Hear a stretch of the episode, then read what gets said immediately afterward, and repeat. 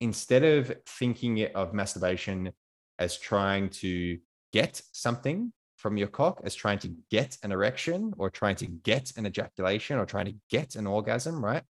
Or trying to get pleasure, think of it as giving to your cock, as giving to your body, as giving pleasure to your genitals, right? Like giving. I love it. it. Yes. Um, and because that'll shift the way that you start to do some of these practices that I'm about to share.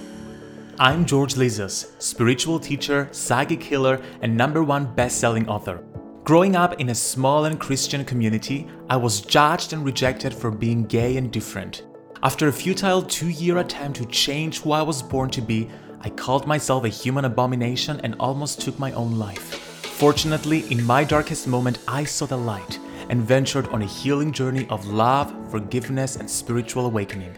Yet, my dating life since hasn't always been all roses and rainbows, and my past dramas and traumas have definitely kept things spicy. Fast forward past many awkward dates and disappointing sex, I created Can't Host to challenge toxic gay stereotypes, explore the complex dynamics of gay sex and relationships, and create opportunities for healing and growth. If you're a gay guy seeking more joy, freedom, and authenticity in your sex life and relationships, you're in the right place. Let's get started. Hello and welcome to another episode of Can't Host. I'm your host, George Lizos, and I am so freaking excited to share this episode with you. I recorded this episode back in June and I was so excited to share it with you, but I couldn't because the podcast was taking a break. So finally, I get to share this with you. This episode with Cam Fraser completely changed my perspective around self pleasure. But we talk about so many more things than just self pleasure. We talk about how to overcome shame around experiencing pleasure, especially as men, and all the narratives we have around what it means to be a man. We talk about that and ways of releasing toxic masculinity narratives and finding freedom in our sexuality. We explore how sex and masturbation practices have become conditioned the difference between self pleasure and masturbation, two completely different things. And Cam also shares his top five masturbation techniques. I gotta tell you, I realized after this episode that I am very boring when it comes to masturbation, and I definitely needed those practices to spice up my sex life. I tried a few of them during the summer, and they completely shifted things for me, both with myself and with my sexual partners. And I am so excited for you to listen in. If you enjoyed this episode, make sure to share it with friends that you know will enjoy it. Make sure to rate and subscribe to the podcast. And if you have any comments to share with me, reach out to me on Instagram at George Lizos and tell me all about it. Let's get started. Hi, Cam welcome on Can't Host podcast. How are you? I'm good, man. I'm good. I was just speaking to you before we jumped on saying that I've just put my son to bed. He's been a little uh, ball of energy for the last couple of hours, uh, which has been fun. Uh, he keeps me on my toes. He keeps me young. Uh, so I'm, I'm feeling good. I'm feeling energized of having spent some time with him. Uh, and I'm excited. I'm excited to talk with you, man. Thanks for having me on. Thank you so much for being here. I, as soon as I discovered your account, I was really drawn to you talk specifically about how we can move away from goal and performance oriented sex and masturbation and towards a more exploratory pleasure oriented self pleasure. It has really shifted my perception of sex because I've been experimenting with this idea over the past few months that I've been doing this podcast. And it completely shifted the way that I relate to sex and the way that I relate to masturbation as well. Actually, this past weekend, I'm going to share a quick sex story that actually demonstrates this really well. I was, I ended up in a threesome with two different guys. And I was confronted with the two sides of me. The past me, one of the guys, was all about performance, like going through the motions, performing, not paying attention, not connecting. And the other guy was the exact opposite, like eye contact, touching in a more intimate way. And it, it felt completely different. And then I started realizing, oh my God, I've been both these two guys. I've been the performance oriented guy that we see in porn all the time, that we feel like we have to just go through the motions and get it over with as soon as possible. And the other side, which is what I'm transitioning towards right now, which is all about connection, intimacy, exploring. Before we get started with questions, I want to hear a little bit about your own story and your own journey of coming to do this work.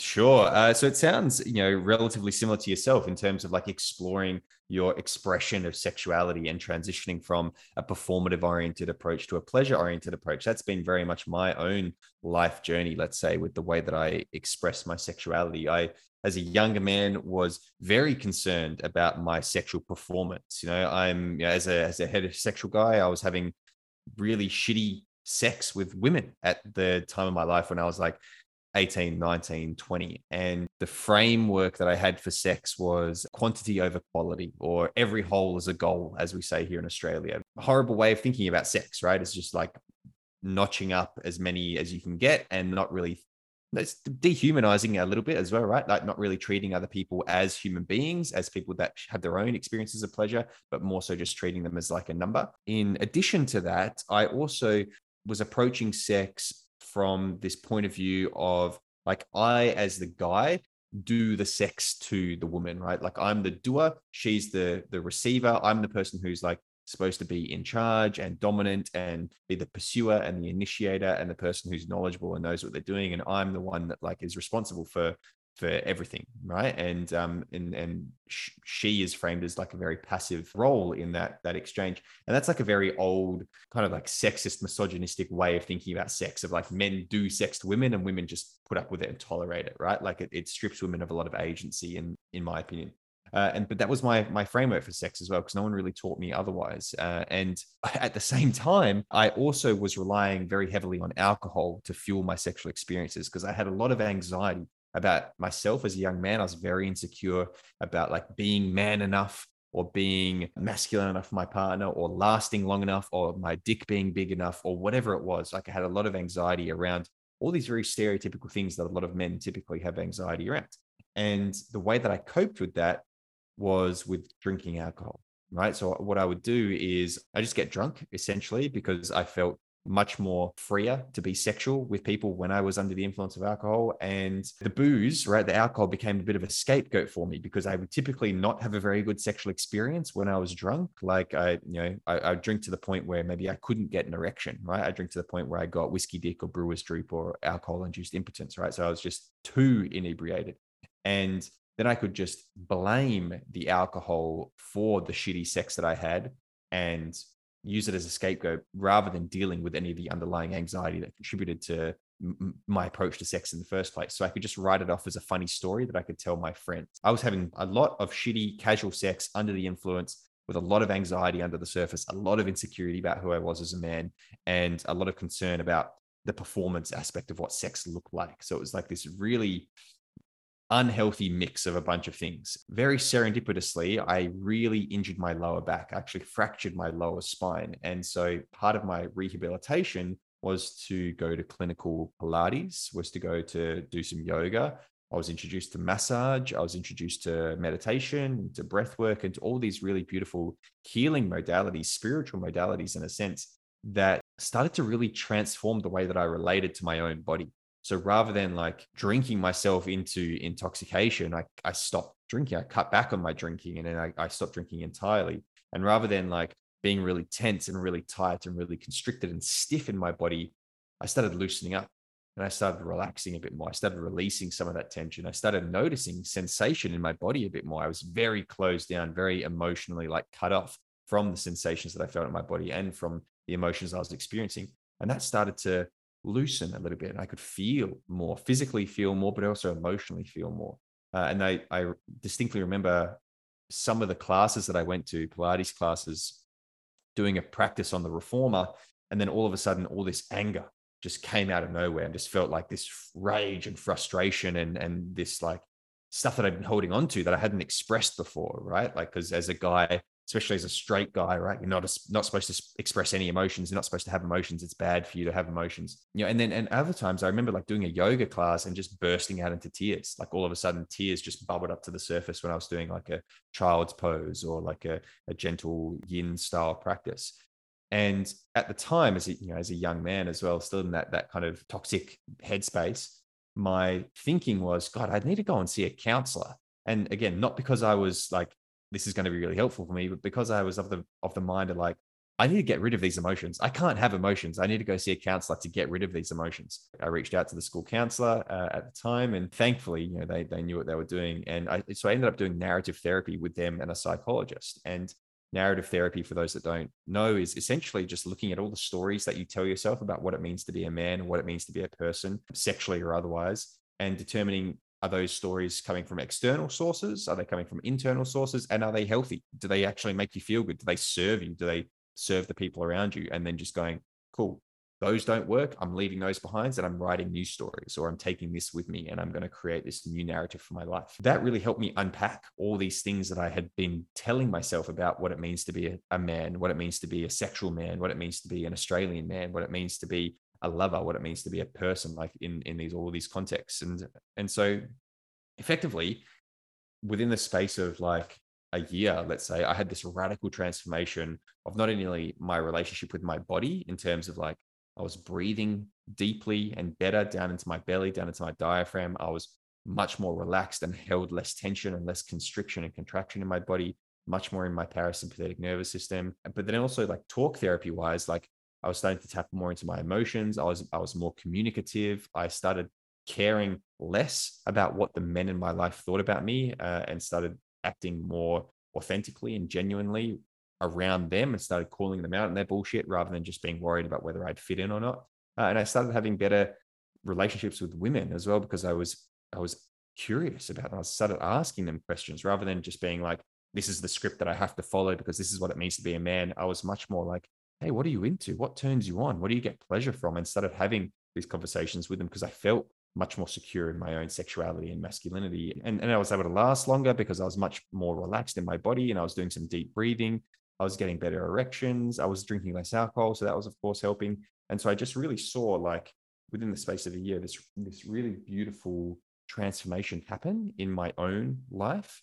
And that sparked this passion in me, I suppose, for like wanting to do this work with other men. That's how I got into counseling myself. And then I transitioned from counseling into doing some yoga and tantra. And then from that, I transitioned into massage. And then I transitioned into coaching. And, and the coaching hat, I feel, allows me to draw on all these different modalities and life experiences and, and healing practices that I have in the delivering of my, my coaching services to, to the men that I work with. So yeah, it's been a, like a personal journey. Like the work that I do is the stuff that I wish I had learned 10 15 years ago you know the, the stuff that i put out into the world the, the content that i put up online is stuff that i wish people had told me when i was really struggling with my sexuality and my masculinity and i was a younger man and and had no one really to look up to so that's what i try and do today is is like really be a bit of a torchbearer for this really beautiful what I think what I think is a really beautiful positive expression of masculinity and sexuality and, and is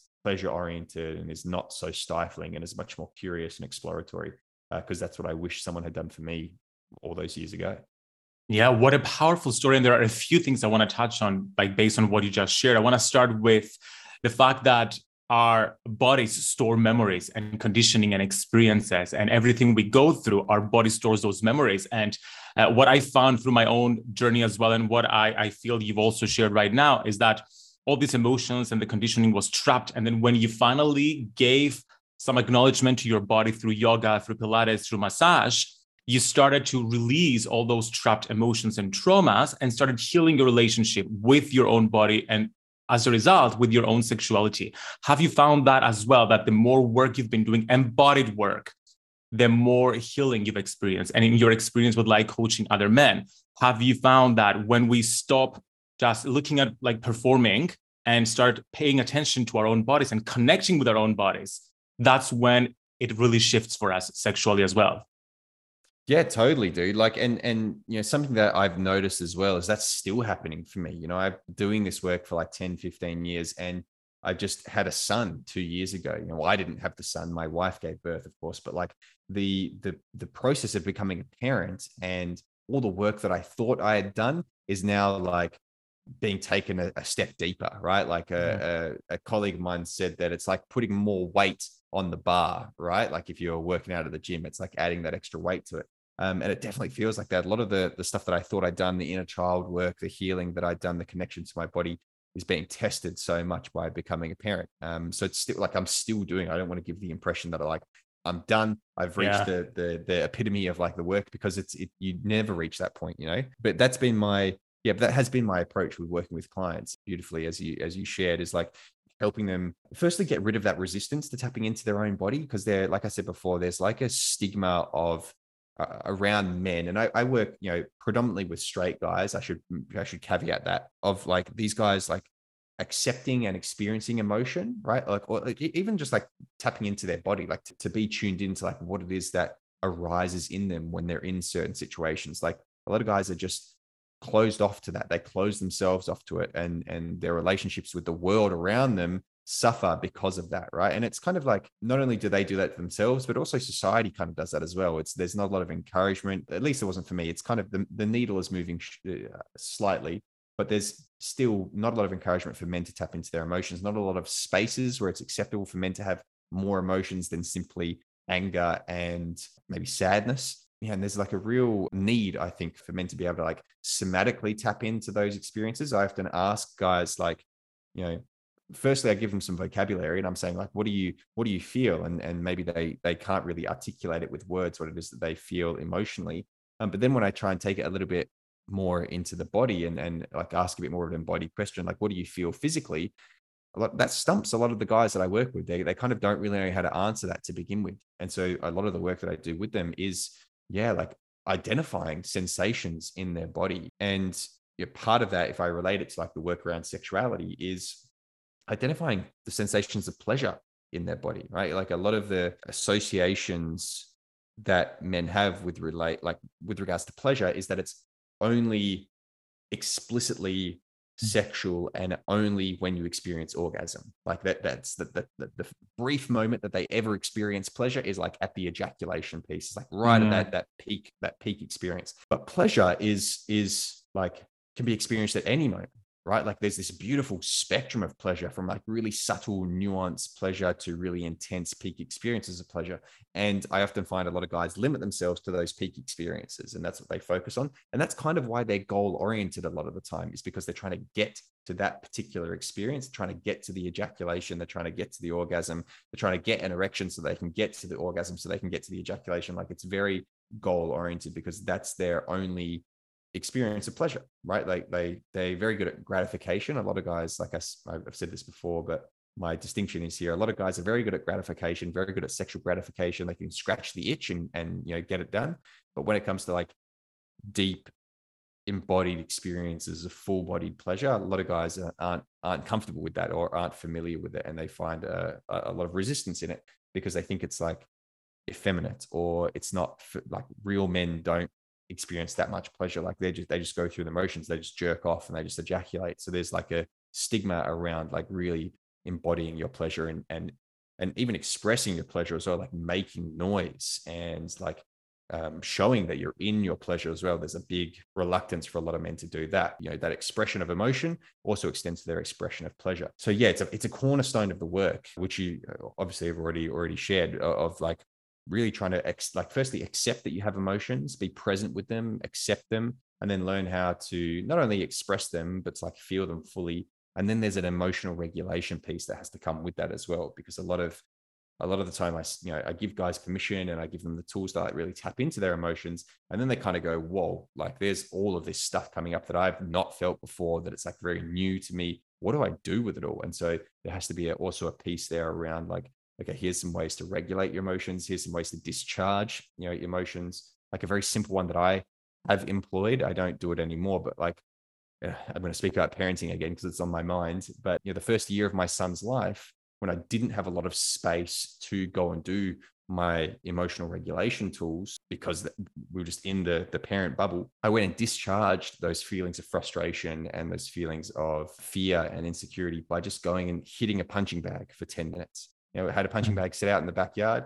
I just feel like some tension and some some anger and frustration start to bubble up to the surface. I go, honey, I got to go outside for 10 minutes and just smack this punching bag. Can you please take Fergus or can you please like, if he's asleep, like I just need a bit of space and just go hit the punching bag for 10 minutes, just like physically move the body, right? Move that energy through the body. And then, and then you feel good afterwards. It feels like there's a bit of a cathartic release afterwards. Now, that is a temporary discharge of emotion. It's not a regulation tool necessarily, it's more of a discharge tool. But um, in a pinch, it was working for me. So, like, that's also a really important piece as well as like once these guys tap into it, how they how, how they navigating it and managing it.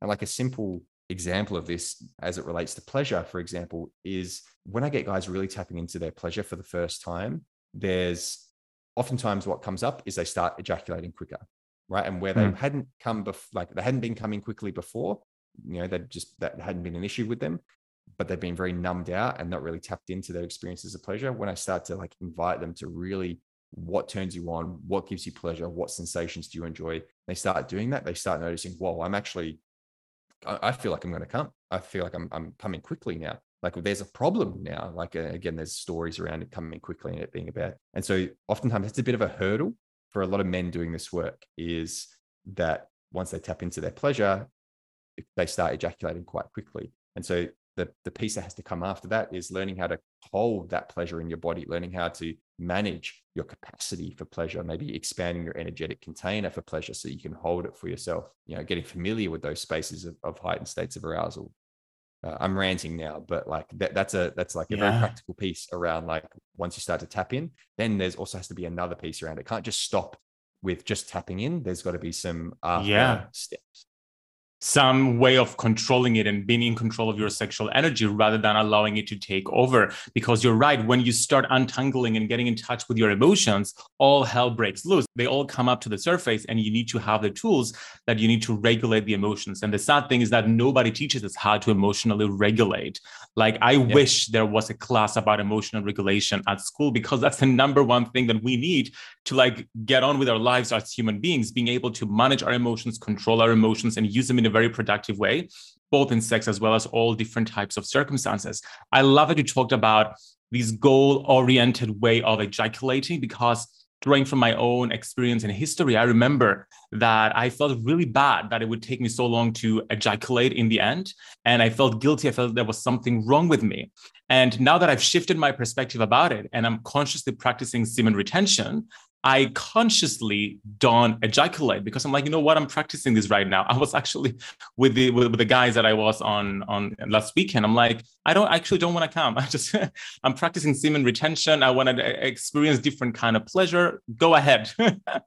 so it, it was a completely mindset shift. I went from guilt to like fully empowered and owning my decision to do that and control my my, my sexual energy, which I find is so powerful but another thing that you mentioned that I want to talk about is how universal it is for men to act in a certain way when it comes to sex. And of course, you work primarily with uh, with heterosexual men, but I found it's universal to all men, no matter the sexuality, because there are so many male narratives in the world, and we're mm. all brought up with the same male narratives that it's men don't cry, men don't feel emotions. So we are all conditioned. That's the key word here: conditioned to act a certain way as men, both sexually or not in the gay community, for example, we have heterosexual narratives as well, bottoms and tops. So one is a giver, one is a receiver. There can't be both, even though many guys, when they break those boundaries, like I did this year, like you find out that you can do both and you can like go from one to the other depending on the person.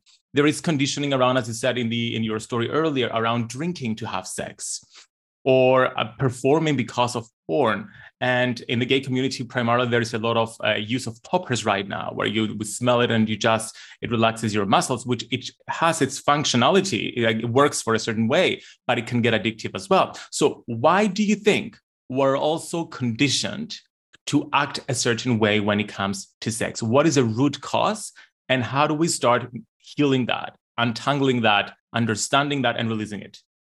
Yeah, there's a really beautiful um, framework that I like to talk about, which is called the Act Like a Man box, which comes from the work of a uh, activist from Oklahoma during the 1980s called Paul Kivel. And Paul Kivel was part of the, the Oakland Men's Project, and he went into schools and he observed the way that teenage boys were being conditioned essentially by society. And he came up with this framework based on those observations and the trainings that he did with, with these boys. And so the Act Like a Man box is essentially this unwritten set of rules that boys and men feel like they have to follow in order to be considered a real man, right? Like you you have to fit inside this box of what it means to be a real man and if you do something that takes you outside of that box, you deviate from those unwritten set of rules, then you start to get called names, right? Like you start to get called a pussy or a mama's boy or you know uh, any type of slur for gay men, right? Like it's one of the reasons why a lot of gay men are, are belittled by straight men is because of this man box kind of framework. And if you step outside of it, you're considered less of a man and you're considered effeminate or womanly or whatever it is. And so you get denigrated. And and so what a lot of men do because they don't want to feel that way. They don't want to be ostracized. They don't want to feel like they're on the outside of like what it means to be a man. They'll do something in order to put themselves back in the box, in order to like get back into this this narrow confine of what masculinity is defined as. And very often that looks like acting out in violence, right? It looks like hitting someone or being aggressive or putting someone else down, right? So that you then are able to like fit neatly back in the box and not be on the outside of it. Paul Kivel talks specifically about violence and violence and power, especially, and how the roles in society for men in particular, and this is very stereotypical, and you know, you got to remember his work came from the 80s as well. So it's like very much that that time period. But like, you know, police officers and you know, judges and people that are like you know distributing law and order and like control and power were very much like the roles that men were expected to do. So like there's this conditioning that he saw in schools of like establishing hierarchies and like putting people down and making people conform to like a version of masculinity and and essentially exerting control over others is what we were conditioning our little boys to do so they could grow up into the roles in society that we have for men, which is about exerting control and dominance over others. And that was like his big kind of thesis, I suppose, in terms of the way that he observed like masculinity. And and so again, the the, the concept is like the act like a man box, because the idea is like you have to act like a man, you've got to act a certain way in order to be considered a man. And if you don't act in that particular way, you don't follow those, you know, prescriptive rules that are always fluctuating and changing, right? Then you're lesser of a man. And and you know, he did some other work on the intersections of, of race as well uh, and and class and found that like that act like a man box operates slightly differently in the lived experiences of like black men for example again within the context of america and poorer uh, boys as well. You know, one of the examples he, he shares is like if two white boys get into a fight, right, then the rhetoric is typically like, oh, boys will be boys. They'll just, they, you know, that's just is what they do. But if two black boys got into a fight, what he observed was like there was much more of a, there was a stronger reaction of like, oh, they're, you know, this is this is going to lead to criminal behavior or this is going to lead to you know there was there was this mm. um, really important intersection of, of race and class that he spoke about. The reason why I like that particular framework is because it speaks to like these cultural assumptions that we make about men, right? Like that men are supposed to be the ones that are dominant and in control and ex- exerting that over others. That's like a really strong narrative that we have around masculinity, right? Like the, the hegemonic idea of masculinity, right? Like the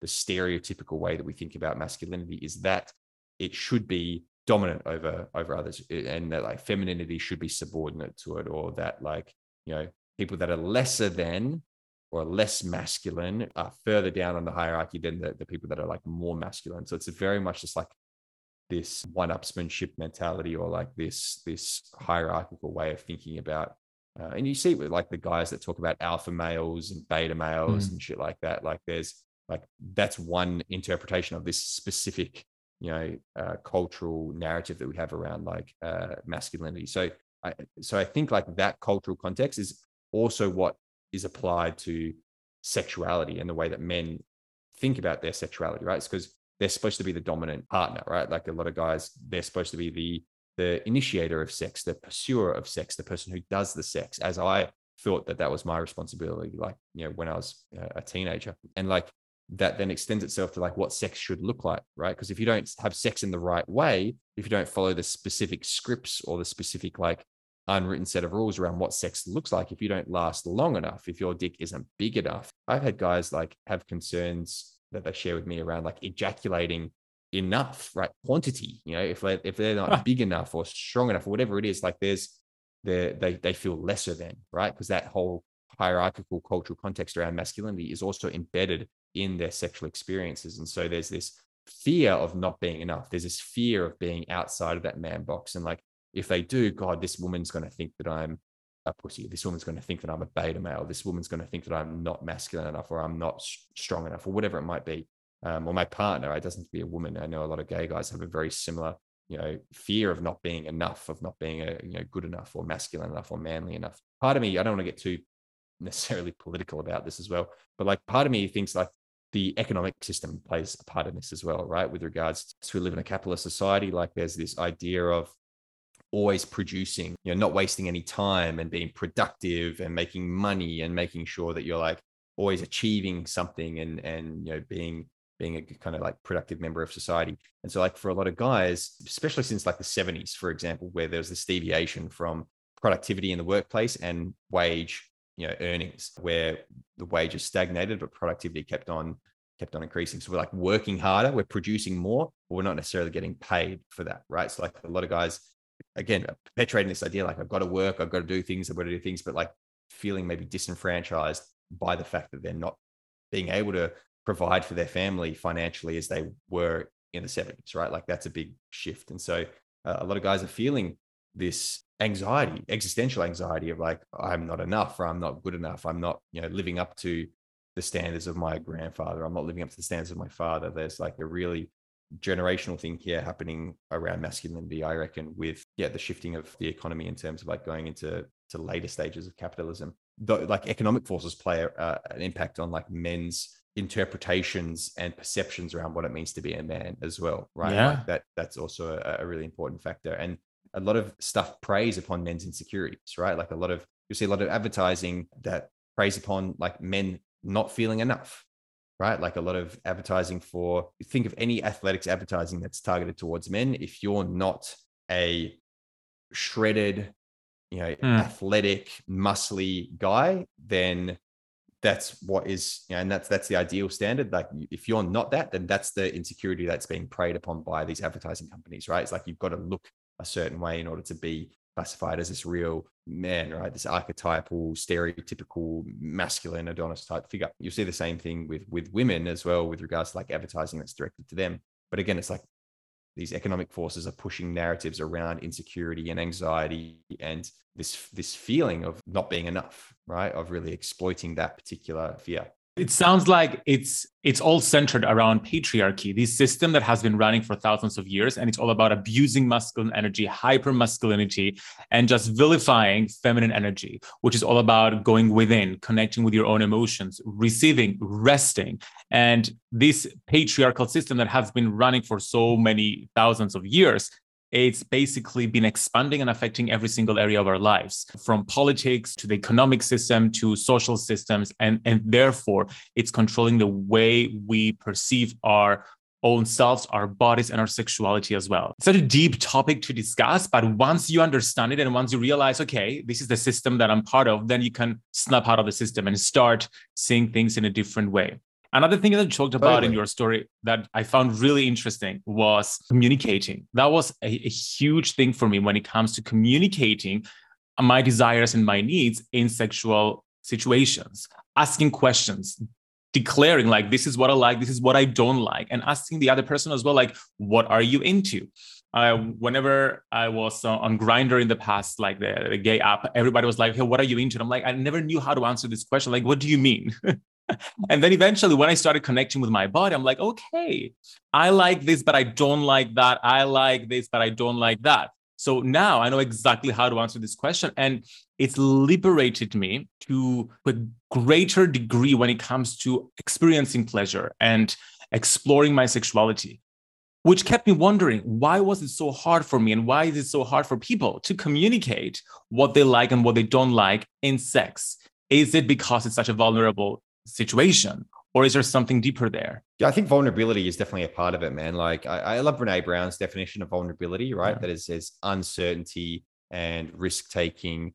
And you know that's that's kind of like what talking to your partner about sex is right? It's it's you're uncertain about what they're going to say right? You don't know how they're going to receive and there's a bit of a risk there as well. If you express something that's one of your deepest sexual fantasies, your partner could have a pretty strong reaction to that and possibly be like, no, that's Yeah. hopefully they wouldn't say that's fucked or that's weird. Like, but they, they you know, they could, you know, and they could have a Yeah. really visceral reaction and be like, no, I'm not into that. And you've just put this very intimate, integral part of yourself out there for them to possibly reject it. Right. So like there is a really strong vulnerability piece around talking about sexuality because it's so inextricably linked to like who we are as human beings. Like our sexual fantasies are deeply part of our psyche, at least in my opinion, right? Like the things that we explore sexually and erotically are like, that's you, you know, like that's your core. And so if you're putting that out there and having conversations about it, it can it can lead to like some pretty strong feelings of rejection if someone judges you for that. So I think like that that's definitely a, a big part of it. But also like we don't really know how to have conversations around sex. Like if you like all you Mm. got to do is just look to America right now and like the absolute floundering that they're doing with regards to like talking about consent and like what pleasure positive education looks like. And like people just don't really know how to have open conversation about sex. It's like a little bit better in Europe. In Australia, it's not very good, but it's just like, yeah, I don't know. I don't know what it is. We just don't have a lot of the language to talk about it. No one really teaches us how to talk about it. The lack of sex education, you know, contributes to that, you know, exponentially. And people are t- then people jump on the internet, and there's so much misinformation on the internet about sex and pleasure. So people don't have the vernacular, right, to actually have a discussion about sex. And so, and, or even where to start as well, right? There's, I, I oftentimes, especially when I'm working with a guy who's in a relationship, like he'll have a desire, he wants to talk about sex. He like, you know, he wants to get the ball rolling. He's kind of got this initiative to kind of start these conversations. But then he's like, there's so much I want to talk about. It's like, I, it's overwhelming. I want to talk about this. I want to talk to my partner about that. Like, where do I start? There's also a lack of strategy for having conversations as well, right? Like, some very practical things that I like to share with people around communicating is like, firstly, take it out of the bedroom, take it out of like the sexual context. Have conversations about sex in non-sexual settings. You know, have Hmm. conversations about sex when you're having a coffee in the morning with your partner, or when you're going for a walk in the park, or when you go to the beach and just hang out there. Like, have conversations about sex in what I call low stakes situations, right? Because when you're having conversations about sex in a sexual context, it, that's a high stakes situation. There might be like some anxiousness that the thing that you're about to talk about is what you have to immediately go and do uh, when you might be like not prepared necessarily to do that, or your partner not might not be prepared to do that, or like you know maybe the the arousal is already flowing, and we know. I, I like to say that it's a altered state of consciousness when we're in that arousal state, when we start to have that eroticism start to you know, enter and permeate our body, like that does put us into a different state. So we we might uh, have different perspective, or we might say different things when we're in those heightened states of arousal compared to when we're quote unquote sober or like in a non-sexual setting. So like that's the first thing I, I always recommend is like having conversations about sex out of the bedroom.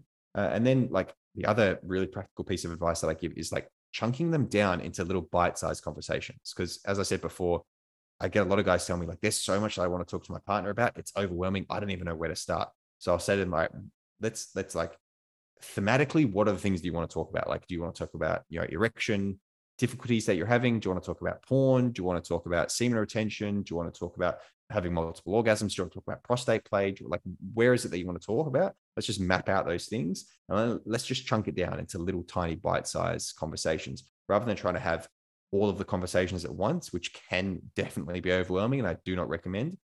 Like, let's talk about let's talk about porn, right? And okay, what do you want to talk about with porn? You want to talk about that you like watching it? You want to talk about that you want to watch it with your partner? Like, get, let's get clear and specific on like what it is that you want to talk about, and let's just have that conversation, right? And and once that conversation, and maybe it's not just like a one-off thing. Maybe there's a couple of conversations in there, but it's just a strategy for actually having the conversations. Um, you know, something to even initiate conversations can be can be helpful as well. Like a lot of guys say, I don't know how to even start having a conversation in the first place. Yes, I've chunked it down into something that you know is important and necessary to talk about, but I don't. I'm I'm worried about bringing that up. I don't even know how to bring that up with my partner. Uh, so I I say to them like, look, let's find a podcast together that's specifically about the topic that you Mm. want to talk about, and listen to that in the car drive with your partner, right? So it breaks the ice with regards to like, hey, um, and maybe if they're working with me, typically their partner knows that. So, you know, they can say like, hey, Cam, gave me this podcast to listen to. Maybe we should listen to it. Or you can say like, hey, I listened to this podcast and this guy said we should maybe listen to a podcast together. Like throw me under the bus. I don't mind. But like having something there that can kind of take the burden of initiation away from you is is really helpful. I share a lot of games and activities with my clients because I think that's also really helpful for stoking communication, like taking a bit of the pressure off and also injecting a bit of playfulness and a bit of fun into it as well. Like I've got a, a activity that I give to pretty much all of my clients called the yes no maybe so game, which is essentially just like this long PDF list of sexual activities from like threesomes to group sex to like nipple play to prostate play, everything, right? Everything you can think of. And you go through this list with your partner. I say, sit down with a glass of wine or a cup of tea, do a date night with your partner where you go through this list together and you indicate, are you a yes to that activity? Are you a no to that activity? Are you a maybe if the mood was right? Or are you a fantasy? Like, oh, that's something I only want to fantasize about. I don't want to actually act on it in real life. And then you just match up. You go down with your partner on this list and you can say, oh, we're a, we're a yes to these two things, or we're a yes and you're a no. Oh, that's interesting. Um, or we're both maybes to this. Like, what would be the right context in those situations? And say, like, for example, you really want to talk to your partner about having threesome, right? Like that's something you you desire and something you fantasize about. You want to introduce it, but having that conversation, being like, "Hey, babe, we need to sit down. I want to talk to you about one of my fantasies to have a threesome." Like that's a pretty tough thing to do, as I've, we've kind mm-hmm. of already established. Very vulnerable thing to do, but having a threesome is on that list right? In the yes, no, maybe so game. So you could put within the context of the game a yes to that particular, you know, desire. And partner, maybe your partner maybe puts a, a maybe down, or they put a yes down, they put a fantasy down, whatever it is. And you're like, oh, that's interesting. Like, what do you what do you think about this? And you're like, I, I actually put a yes to this. I, I actually this turns me on quite a bit, you know, and like the the burden of initiating that conversation has been taken by the game. It's kind of been alleviated by the game. There's other things as well you can use, is like there's card games. I use this Kinky Confessions card games, which is like a, it's kind of like a would you rather game. You know, it's like 52 cards, and it's like would you rather have sex with three people at one time or three different people over the course of one night? You know, like it, you know, stuff like that. And so, you know, within the context of the game, you have these conversations that are initiated by the game that you two can start to start to talk about in a bit more of a playful way. So that's also been something I've lent on heavily with my partner as as we've like started to explore more. It's like, hey, let's just make it fun. Like it doesn't have to be serious. Yeah, there's serious conversations and and sex at some level is serious. We need to talk about consent. We need to talk about boundaries. But like it can still be playful. It can still be like sensual. It can still be sexy and fun. And there's ways of doing that. And I think like that is lost a lot in the conversations around sex. It, it like it tends to have the serious angle um, yeah. for a lot of people when it doesn't necessarily have to be that. I love those playful games because once you start talking about it, then and you become vulnerable, you give permission to the other person to be vulnerable as well. And then once the vulnerability walls break, then you can start it opens up space for more and then you can go deeper and you can have uh, like sexual conversations in a more serious settings as well but I, I love the playful games because it's it's a playful approach to warm up to having those conversations and overcome the shame that there is around sex in general. Now let's talk about the shame around self pleasure because in the female communities there is a lot of talk and rightfully so and there is a lot of uh, evolution around women and pleasure and connecting with their bodies and I feel there's a lot of shame around men and pleasure as well, but not many people talk about it. Thankfully, there's you talking about this, but I haven't seen many people talking about self pleasure and the shame we feel around that. Can you talk a little bit about why do we feel shame about self pleasure? Yeah, one of the uh, things that comes to mind is what I was sharing about before is like men feel like they're not allowed to experience like emotions, right? And pleasure is an emotion, you know, like mm. pleasure is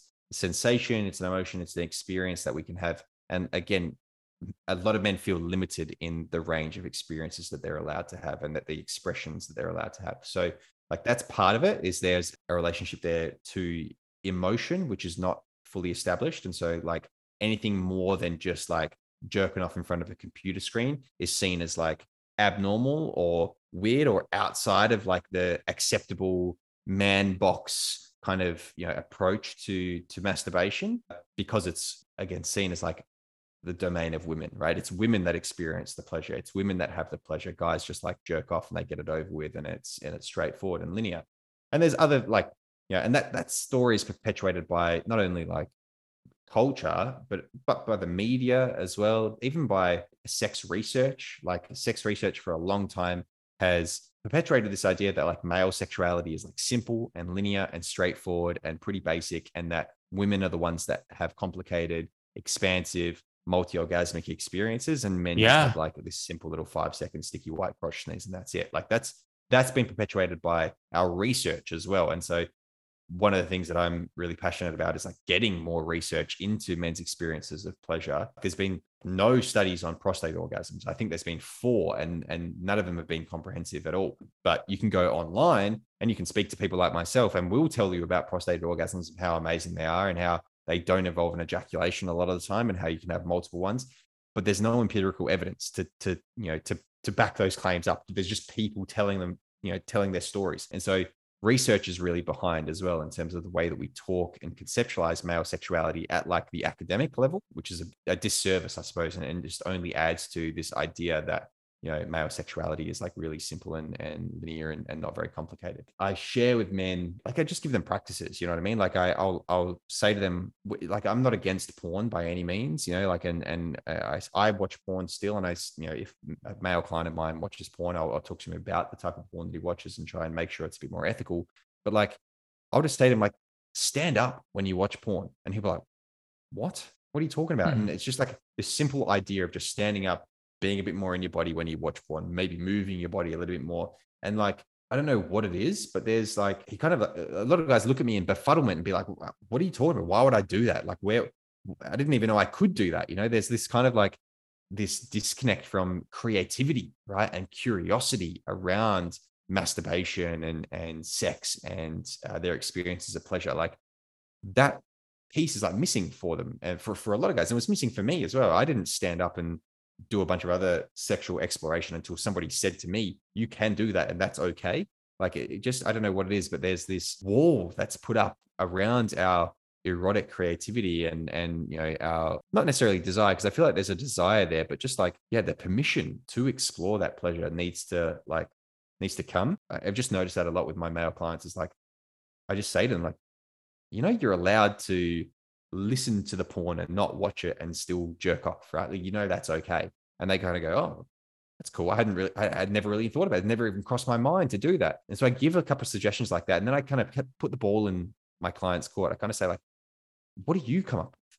Like, give me something that you want to do. You know, like tell me about a creative idea that you have to to masturbate or to watch porn or to like do something erotic. You know, it's it's fun to see my clients like come up with these things and like be a bit more be like a like a kid, right? Like come up with Yeah. like a play idea, right? This kind of taps into a bit more of their curiosity and creativity. That's we've like squished that out of people in general. I feel like you know with like standardization and you know trying to you know cookie cutter people into little productive members of society. Like we've kind of squished creativity and curiosity out of people.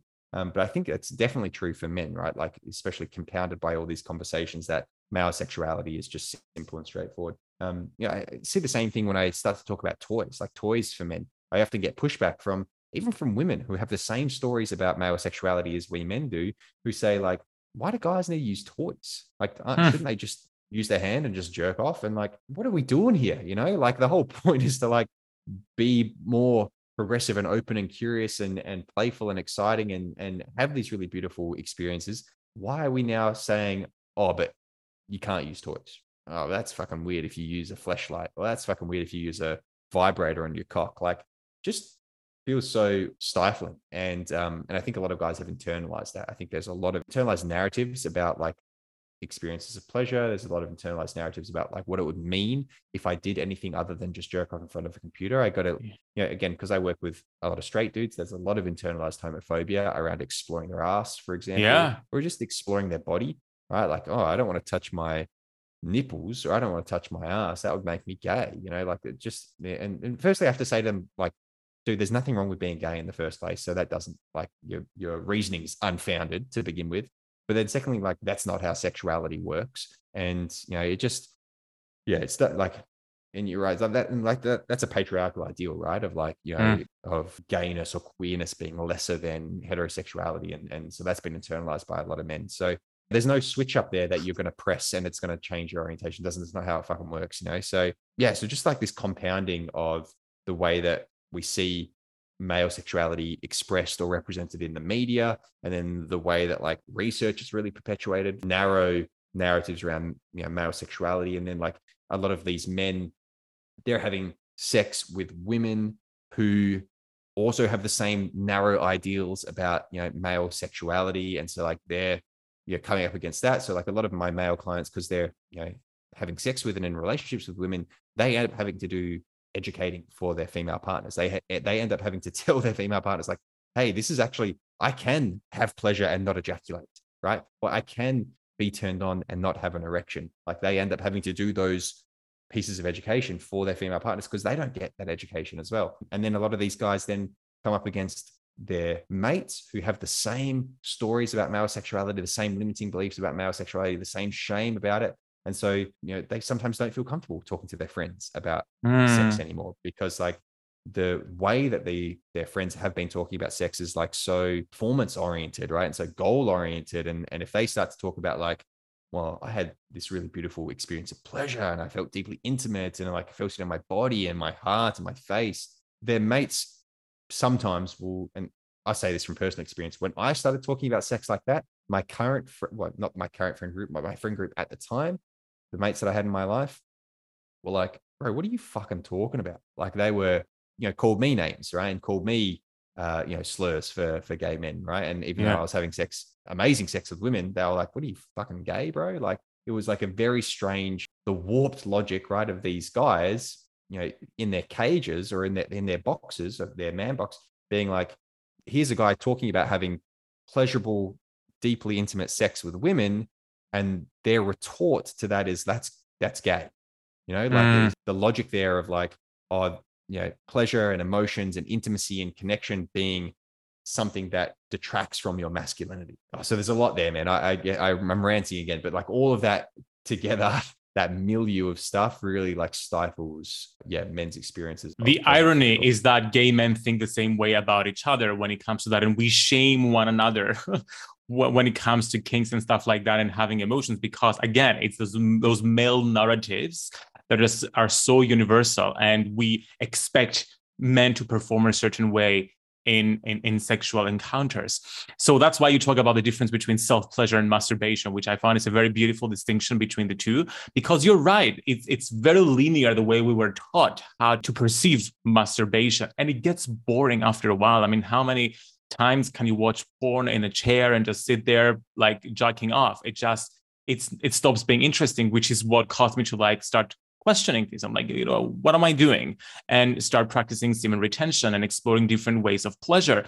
And it completely shifted the game. So talking about self-pleasure practice, I know you talk, uh, you teach a lot about different masturbation techniques. You ran a challenge recently on Instagram, and I was like, I didn't know like 99% of what you just shared, which I found it was so uh, amazing. So I was wondering if you can share like your top five masturbation techniques that most likely men wouldn't have practiced before. Yeah, I can I can definitely do that. The first thing I want to share though is like a gentle reframe around your approach to masturbation. Instead of thinking of masturbation as trying to get something from your cock, as trying to get an erection or trying to get an ejaculation or trying to get an orgasm, right? Or trying to get pleasure, think of it as giving to your cock, as giving to your body as giving pleasure to your genitals, right? Like giving. I love it. it. Yes. Um, and because that'll shift the way that you start to do some of these practices that I'm about to share. Um, so that like not only uh, the reason why I put that in there is because like a lot of guys come to me like I just want the technique, I just want the strategy, I want the I want the move, I want the skill, and I can give you that, and I can say like yeah, do this, do that, but that's only going to get you so far. If, you're still swimming in the same waters, just doing a different stroke, right? Like maybe you'll get to the other side a little bit quicker, but you're st- like you're still in that same pool, right? You're in that you're still in that same body of water. What I want to do is like really get you out of that body of water, get you out of that pool, and put you into another pool, right? Like uh, with, with I love it. Water. My first suggestion here, I've already said it to you on here, is uh, stand and move. Right, like so, like literally, if you've been sitting down, I speak to a lot of guys about the way they masturbate. Very typically, they're sitting down or lying down. Like it's a very common position maybe sitting in a chair in front of their computer screen or lying down on their bed or on a couch, maybe with a phone in their hand. Again, I'm not anti porn, so I'm not going to tell you to, to stop watching porn, but just like get up, just stand up, be in your body. And again, if you can, um, I recognize that not everyone can stand up. So maybe you can't do the standing part, but you can do the moving part. Like start just move your body a little bit more. Mm. The reason why I, I, recommend standing and, and moving specifically is because when we sit and we're stagnant and we're stationary and we're sedentary, we don't notice a lot in our body, right? We don't notice that, well, I'm actually quite stiff through my back, or oh, I could just open my chest up. Man, I, I went to the gym this morning. I'm feeling a little bit tight in, in my chest, or oh, my neck might be able to move a little bit more, or I could maybe move my my hips a little bit. Like it gives you that opportunity to do that. If you were sitting down, you don't get that opportunity. And that allows you to be a bit more embodied or full body, right? It gets the body involved. allows you to breathe deeply as well, like breathe down into your belly or down into your abdomen, down into your balls, right? Like gives you that opportunity to do that. Um, so stand up, just start standing up when you when you jerk off. And if you can't stand up, at least start to move your body a little bit more. That's definitely a, a recommendation. Another strategy that I like to share, and this is again porn related, is um, what we might call the pendulum. This comes from a, a gentleman by the name of Joseph Kramer, who uh, talks about healthy porn watching, and body porn watching. And the pendulum is one of his signature practices, which is essentially looking at porn for five minutes and then after five minutes, pausing it, turning away from the porn, and either just being with yourself or looking in a mirror, right? So mm. you're letting the porn arouse you, you're letting it in, excite you, which is what porn is good at right? It's like that's what it's designed to do. It's designed to designed to titillate and build arousal, build excitement. So let it do its thing for five minutes and then pause, turn away from the porn and be with that eroticism that's been generated by the pornography. Be with that arousal. Start to like notice it in your body.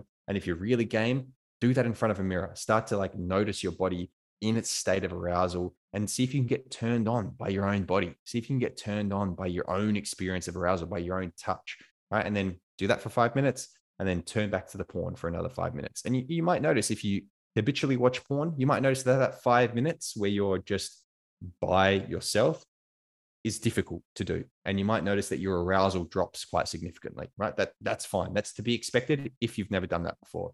Over time, though, you'll start to notice that it's a little bit easier and it's a little bit more fulfilling and it's a little bit more pleasurable to be by yourself and just be turned on by your own experience and it's one of the ways of like working through you know habituation with regards to porn use as well like if you're always watching porn when you jerk off my invitation here is like switch it up a little bit you know like yes. like you said it can you can you can get bored pretty easily right and and it can become pretty monotonous yeah. and just go through the motions so like here's one of the suggestions that i have is stand and move and the pendulum that's that's two two practices specifically here around like you know ways to touch your your cock i suppose I'm a big fan of temperature play. So I enjoy like this as a suggestion. So like go and get an ice cube out of the freezer. And you can you can do it on your testicles you can do it on your groin. If you're really game you can do it like on the shaft and on the head of your cock. And notice how you know again the, the underlying thing is here is like notice how it feels right? Because that might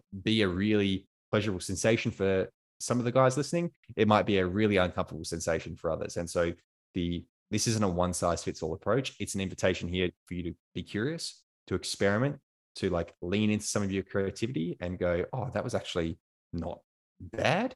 But maybe if I was using not necessarily an ice cube, but maybe if I used like a cold metal spoon, right? And I, I noticed like how that felt, or or maybe like I could play around with some heat here. Like what could I do that's warm? If you've got like a microwave or if you've got like a a tea light, right? Like heat up some oil and do like a little warm oil massage on your cock, right? Like notice how that feels to have like the warmth applied to it. Typically, that's you know on average more pleasurable for for guys, at least in in my observation.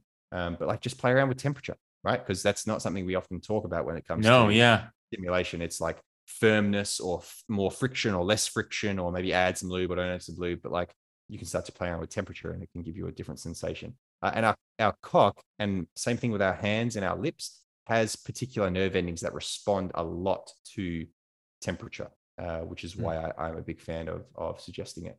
Um, same with our anus as well. Our anus has specific nerve endings in there that respond to temperature. So that's also um, a really cool place to, to start playing around with.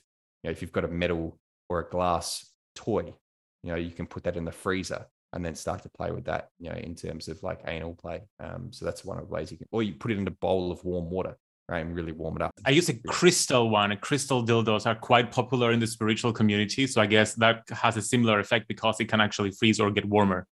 Great. Yeah, yeah, exactly. Yep. Yeah. Um, stainless steel is great for it. Um, but yeah, that'll work as well. I'll give you two more ways of of touching your cock. Here's one that I really, I personally really enjoy. I call it infinite penetration. And it's essentially you got to lube your hams up. Um, so all, yeah. like most of these use lube. Taking your right hand or whatever, just starting with one hand and stroking all the way down your shaft. So like starting at the top of your head, stroking all the way down your shaft. And then as that hand reaches the bottom of your shaft, you start stroking down again with the other hand. And then as that hand reaches the bottom of your shaft, you start stroking down again with the other hand. So it's like you're infinitely penetrating an orifice, right? So like this continuous, like pulling down feeling, this, this like infinite penetrating feeling. That can feel really, really pleasurable for a lot of guys, especially if you're like quite slow with it and you've like got some really slicked up hands with some lube because the feeling of penetration can be quite quite enjoyable. Uh, the reverse of that is also true as well. So this is a two for one. You can also do infinite like withdrawal. Mm. so starting at the bottom and moving up kind of like you're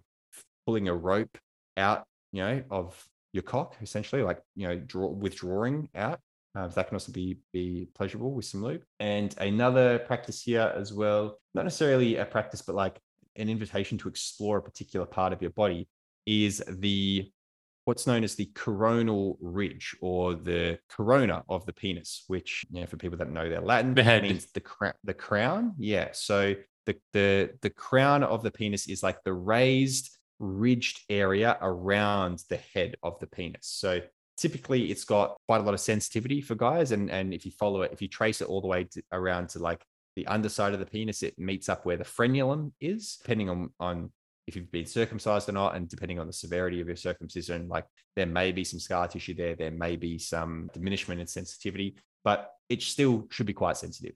And you know, and you can also pay attention to that part of your body. Here's just like a side note: if you look very closely at your corona, at that raised ridged area, and you if you notice any like little white spots or any any like white nodules there, then you are in the 40% of men that have what's called pearly penile papules. And those are vestigial remnants to when we were, you know, a previous version of us as a species and maybe closer to our ape ancestors, where um, we had uh, penile spines, right? So all other primates actually have penile spines, which are like very, very sensitive, which lead to like quicker ejaculation. We as a species, humans as a species, we don't have penile spines, but it looks like we maybe did at some stage in our evolution because of these little genetic remnants, um, which are these little tiny nodules here. And so about 40% of guys have them. And anecdotally, again, we don't know this for sure because we, again, we haven't studied it. Again, like I said, male sexuality research is, is woefully lacking.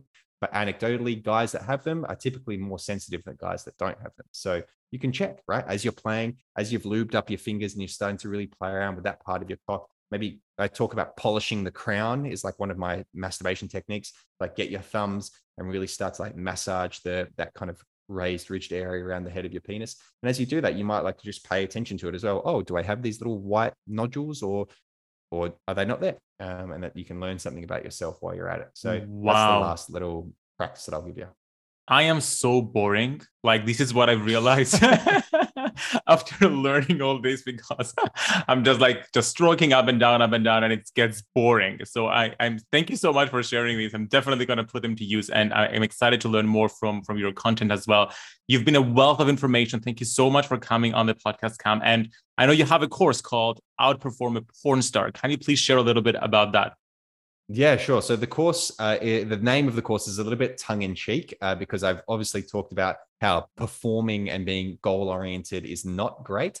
Uh, and how pleasure and being pleasure oriented is much more conducive for better sex. The whole idea of the course and the, the whole first week of the course really is unpacking that idea of what it means to perform sexually. And, you know, if we were having really deeply pleasurable, intimate, multi orgasmic, full bodied, satisfying sex with ourselves and with our partner, you'd be outperforming any porn star. You know, like you'd be way ahead of any sex that you see on screen, right? If you were actually having genuine, authentic pleasure, both alone and with a partner. So I, I kind of try to spin this idea of performance on its head and subvert it by I, I share a lot of quotes from porn stars uh, in you know, the first week of the course who talk about how the sex that they have on screen is actually not very good and they actually don't Mm. really enjoy it. It's it's a job and they're just like in their head and they're one of the guys talks about like doing mental maths in his head so that he can last longer. So he's like just checked out. Some other guys talks about in you know projecting himself into like